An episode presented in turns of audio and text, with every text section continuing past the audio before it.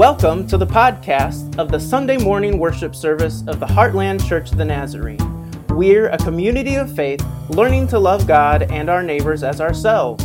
Welcome home.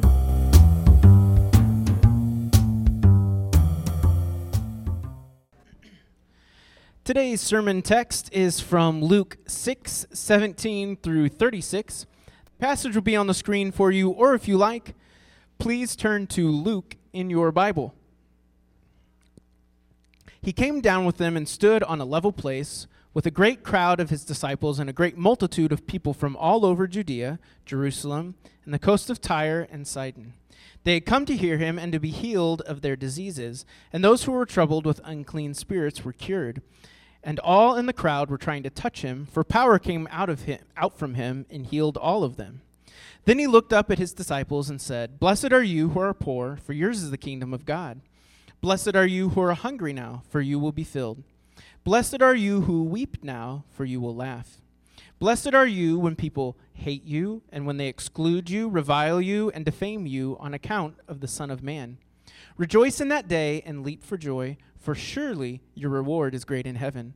For that is what their ancestors did to the prophets. But woe to you who are rich, for you have received your consolation. Woe to you who are full now, for you will be hungry. Woe to you who are laughing now, for you will mourn and weep. Woe to you when all speak well of you, for that is what their ancestors did to the false prophets. But I say to you that listen, love your enemies, do good to those who hate you, bless those who curse you, pray for those who abuse you. If anyone strikes you on the cheek, offer the other also. And from anyone who takes away your coat, do not withhold even your shirt. Give to everyone who begs from you, and if anyone takes away your goods, do not ask for them again.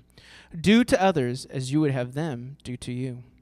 If you love those who love you, what credit is that to you? For even sinners love those who love them. If you do if you do good to those who do good to you, what credit is that to you? For even sinners do the same.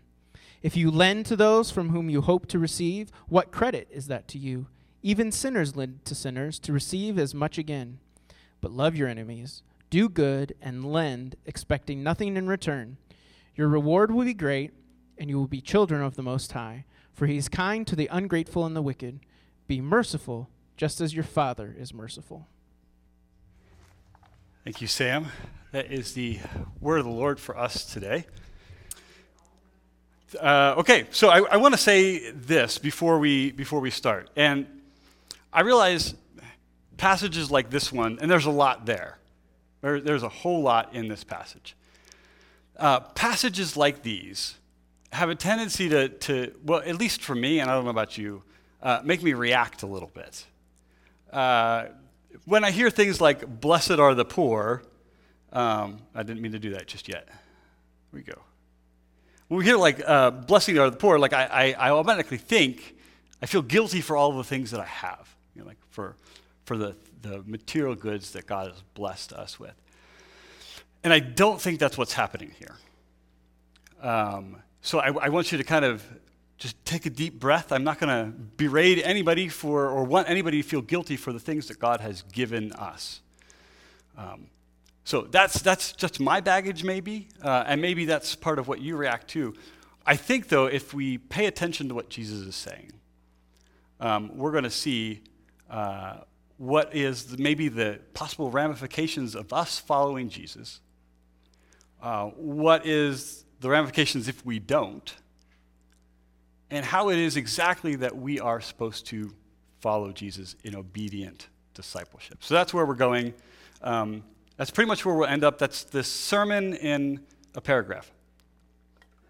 So you can, I don't know, turn off your hearing aids and uh, not listen to me. I, I don't know. I don't know why I said that. I don't even think anybody here has hearing aids. Uh, well, who knows? Okay, I'll take my foot out of my mouth now.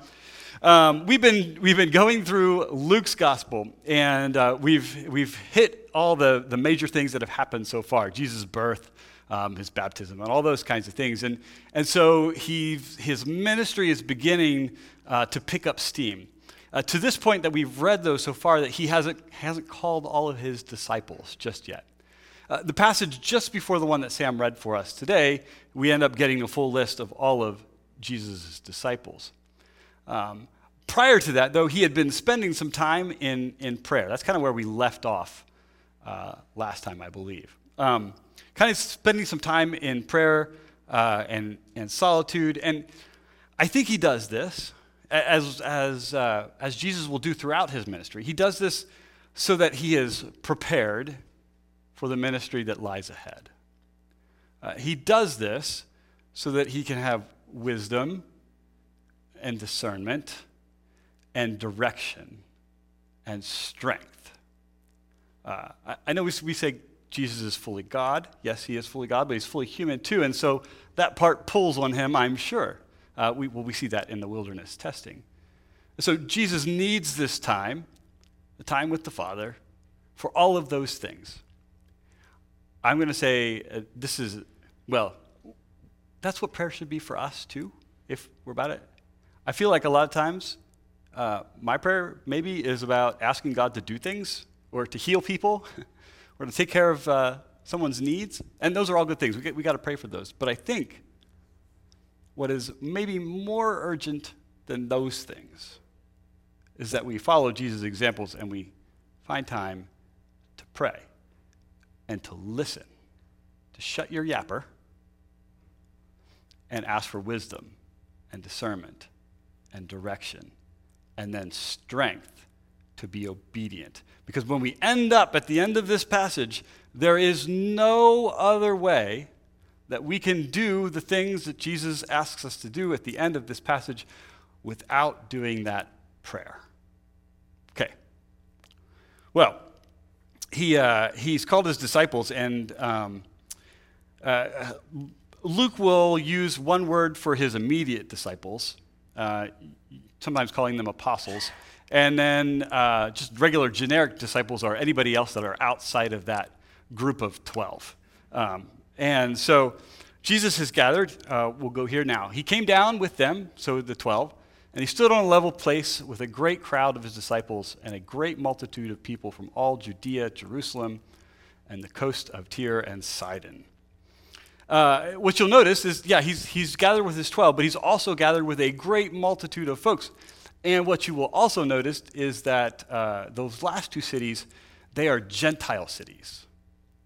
They are not part of Israel. And so, even at this early point in the story, we are seeing God's mission extend past Israel, through Israel, maybe, to the rest of the world. Um, that what God is doing is not just for the Jews, but it is for everyone around. And we know that from the very beginning. This will be really, really important as Luke concludes his gospel and heads into the, the book of Acts. That the salvation that God is bringing is bigger than just us, that it expands to include all of the world. Well, he's there, and there's the great crowd, and uh, they came, they had come to hear him, and so and to be healed of their diseases. And those who were troubled with unclean spirits were cured. And all the crowd were trying to touch him, for power came out of him and healed them all. I think in my mind, when I think about the stories of Jesus, like uh, that he's sitting at the base of a hill and there's like people neatly sitting all around. And I think that's more influenced by really, really bad Jesus movies that I've seen in the past. Uh, ask me later about a funny YouTube thing. Uh, that's that's not here that, but that's it's anyway. It's funny, and I want to show it, but it would be one of those things that you would remember the clip and not what I'm trying to say.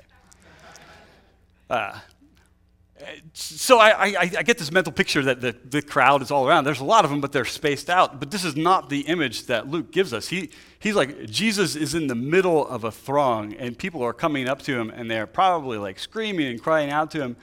And some of them are just, are just trying to touch him because they're thinking, oh man, I know this guy can heal if I can just get a hold of him it's going to be okay. And, and it seems, Luke is saying, that those people were successful.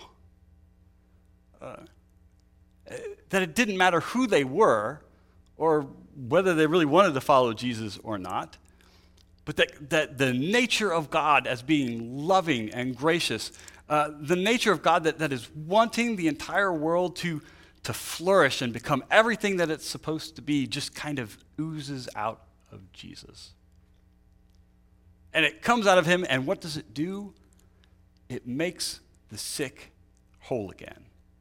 It heals those who are broken and casts out the evil from among their lives. Yeah. All right. So Jesus' healing is non discriminatory. It doesn't matter. And I think, again, Luke is trying to tell us that the salvation that Jesus is bringing is not just for us, but it is for the entire world. We'll go on.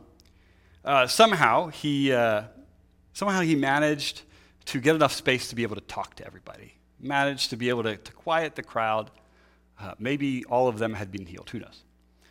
Uh, Luke tells us. Then he looked up at his disciples and said, Blessed are you who are poor, for yours is the kingdom of God. Now, this passage is part of um, Jesus' first kind of major group of teaching. And in Luke, we call it the Sermon on the Plain. And, it's really similar to God, uh, Matthew's Gospel, which is the Sermon on the Mount.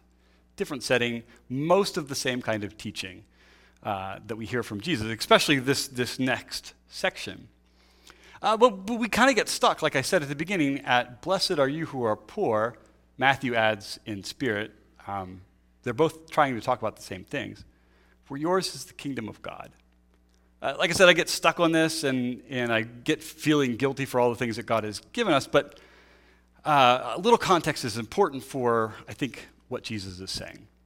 There was a belief in Israel that if you were wealthy, if you were in good health, if your family was in good order, that you and your family had been righteous and God's, in God's eyes, you had done everything that you should do, and therefore all of those things were God's blessings on you.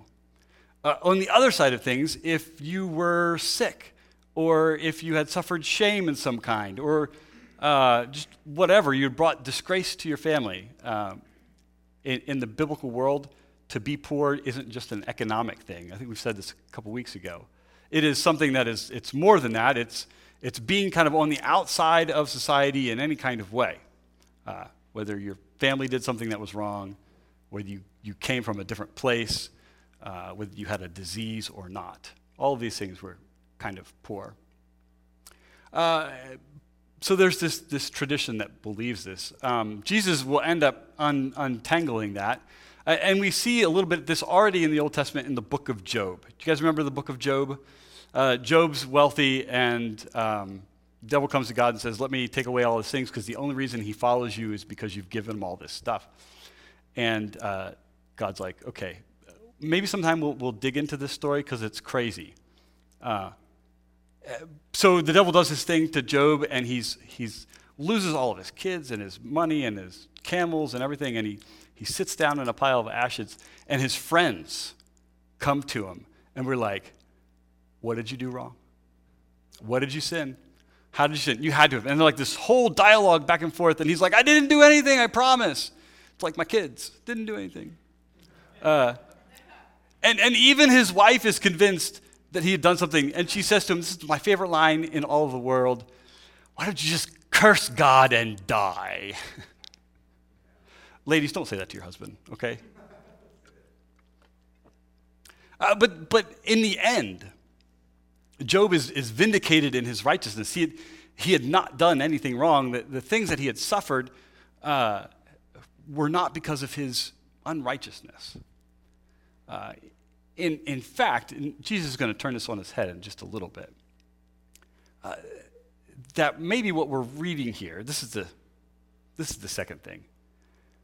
Uh, what we're reading here is, is maybe more descriptive than it is prescriptive. You get what I mean there? Like, it's not something that Jesus is saying, you have to be poor in order to enter the kingdom of God. Let's go a bit further, and I'll tell you what I think he's actually saying here. Blessed are you uh, who are happy now, for you will be filled. Blessed are you who weep now, for you will laugh. Blessed are you when people hate you and when they exclude you and revile you and defame you on the account of the Son of Man. Rejoice in that day and leap for joy, for surely your reward is great in heaven, for that is what their ancestors did to the prophets. I think Jesus is making a description of what the ramifications are of discipleship, of following Jesus fully. I don't think Jesus is saying you have to be poor. Um, he doesn't say you have to be hungry or you have to always be sad. He's not saying you have to be kicked out of all these situations. He's saying this is what might happen to you when you proclaim my gospel of good news. Uh, because I, I think we see this a lot. Sometimes good news isn't good news to everybody. Sometimes there are people who, who have a lot to lose when we want the world to be a more just place. Uh, there are people who struggle against goodness and righteousness uh, because they have a lot to lose, which I think is the other side of this coin.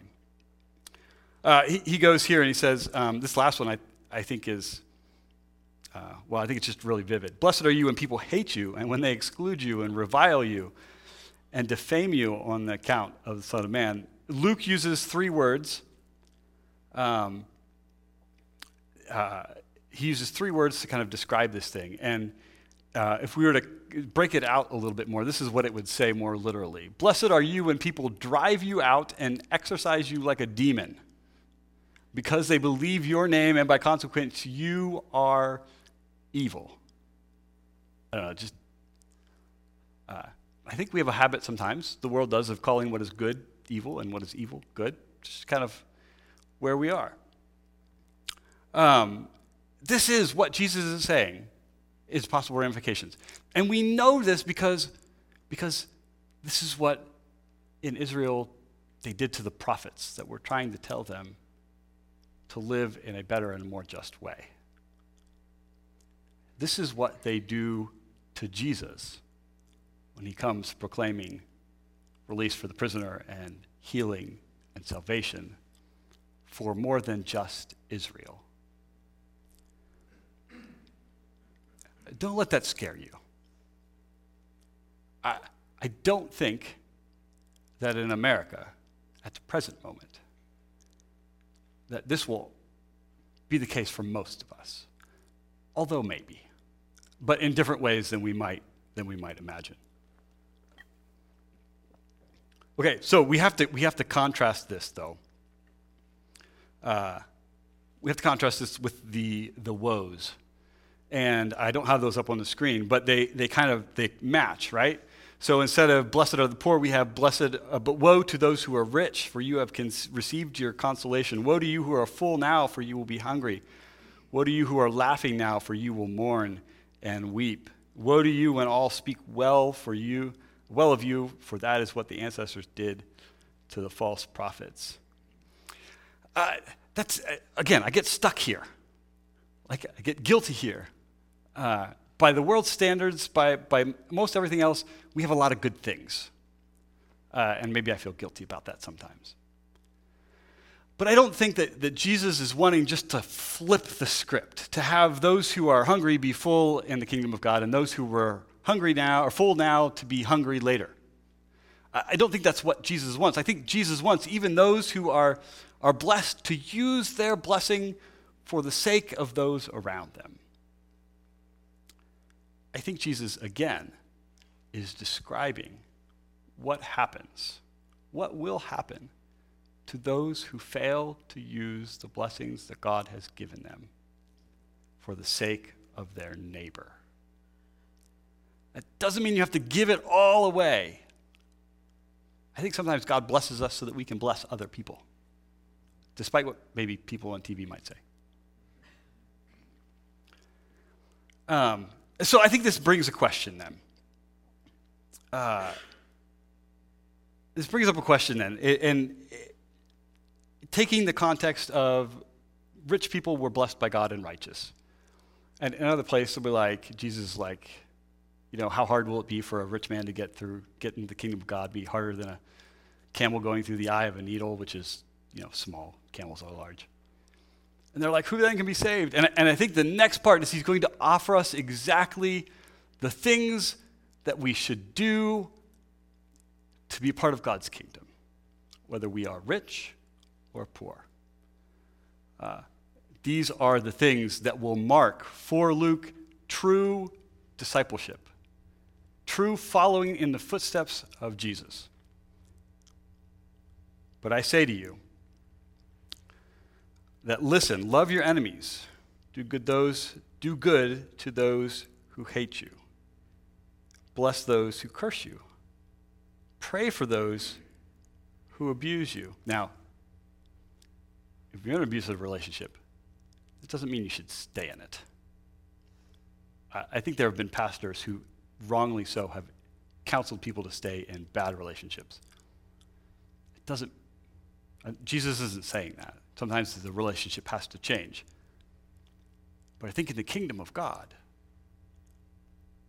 that praying for those who abuse us is important because it's what Jesus does for us. If anyone strikes you on the cheek, offer the other also. And from anyone who takes away your coat, do not withhold even your shirt. Give it to everyone who begs from you. And if anyone takes away your goods, do not ask them again for them. Do unto others as you would have them do to you. I, I think most of the time we want to do to others what they have done to us. If you love those who love you, what credit is that to you? The word that Luke uses, that Jesus uses here for credit, is actually grace. If you love those who love you, what grace is that? And I think he's saying it isn't any uh, that the true grace of God comes in loving those who do not love us. It comes in not responding to the evil that we have received with more evil. It comes in generosity and selflessness. For even sinners love those who love them. If you do good to those who do good to you, what, what grace is that to you? For even sinners do the same. If you lend to those from whom you hope to receive, what grace is that to you? Even sinners lend to sinners to receive as much again. And he repeats himself, but love your enemies. Do good and lend, expecting nothing in return. Your reward will be great, not financially, I don't think. And you will be children of the Most High, for he is kind to the ungrateful and the wicked. Be merciful just as your Father is merciful. I think Jesus, at the very beginning of his teaching ministry here, is setting up for us the way that we should be, the very difficult path that we are called to follow if indeed we want to be followers of Jesus Christ. I think the church in the past has erred on saying, come to Jesus and all of your problems will go away. We're going to, here's seven steps to being a better whatever. And, and, some of that, some of that's good. There's good advice in some of those things. But if we're, we're taking Jesus' sermon here any kind of seriously, we will see that that is not necessarily the case. Now, okay, so here's, here's where I, if I'm sitting in your, in your part, like I've, I've totally dismissed me if I'm maybe sitting there because this is, this is difficult and it's hard and it seems like impossible expectations to uphold because you are saying to yourself, it just doesn't work that way. Which is what Peter could have said to Jesus last week when Jesus told him to cast his nets over in the middle of the day when fishing wasn't really practical. I think that our temptation will constantly be to look at passages of scriptures like this and to say, ah, I, I want to believe that, but that's, that'll get you crucified.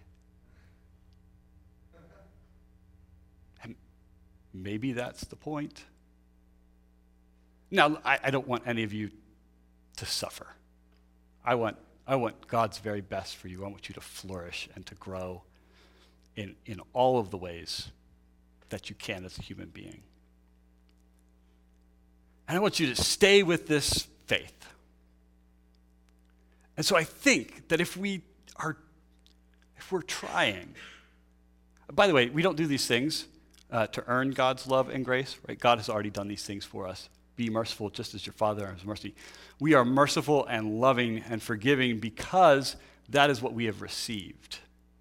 It is always a response to what God has done in us and for us. So if you take this and you think, man, I, I think this is good, I, I like it, I, but I just, I, I think if you want to, if you're wanting to be more like Jesus in this kind of way, if you're truly wanting to follow in discipleship, in following Jesus to be a part of God's kingdom, here and now and, and in eternity, uh, then I think maybe that's well, that's the place to start, right?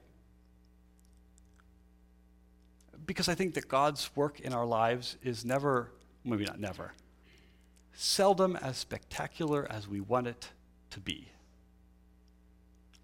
That it is like the farmer who goes out and throws his seed in the ground, and he comes back day after day watching it, waiting for it to grow, and nothing happens for a long time. But with sunshine and with rain, with pulling out the weeds, a little sprout begins to grow. And change and transformation takes place. That's why we go and we pray and we listen.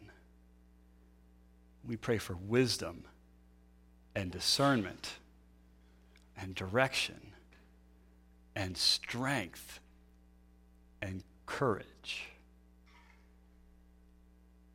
If we do not do those things, we will never be merciful just as our Father is merciful.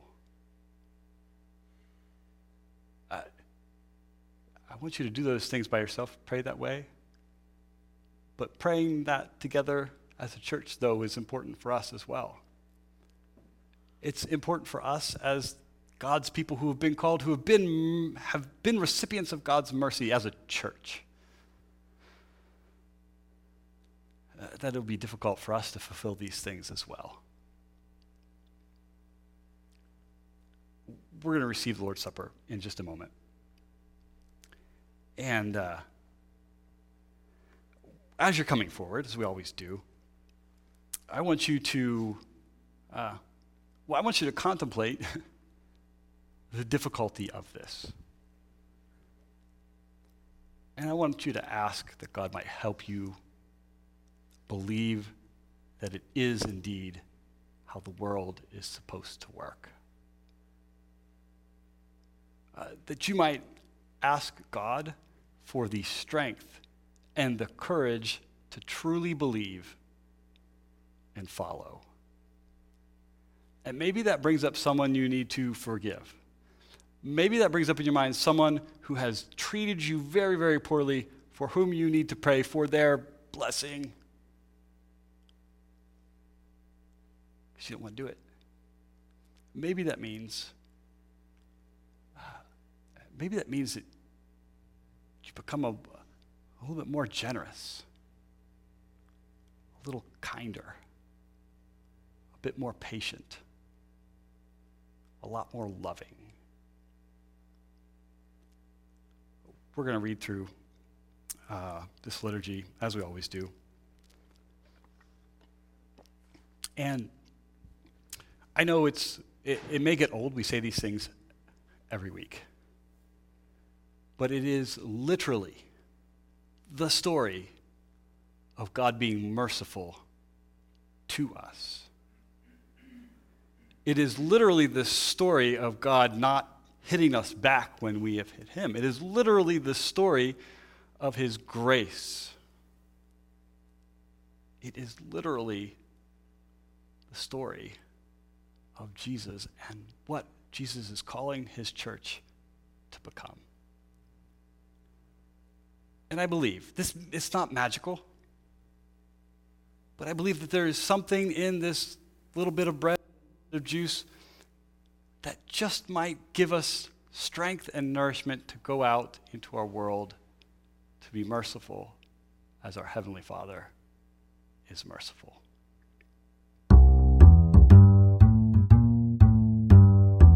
Thank you for listening to our Sunday morning worship service. For more information about the Heartland Church of the Nazarene, please visit takeittotheheart.com.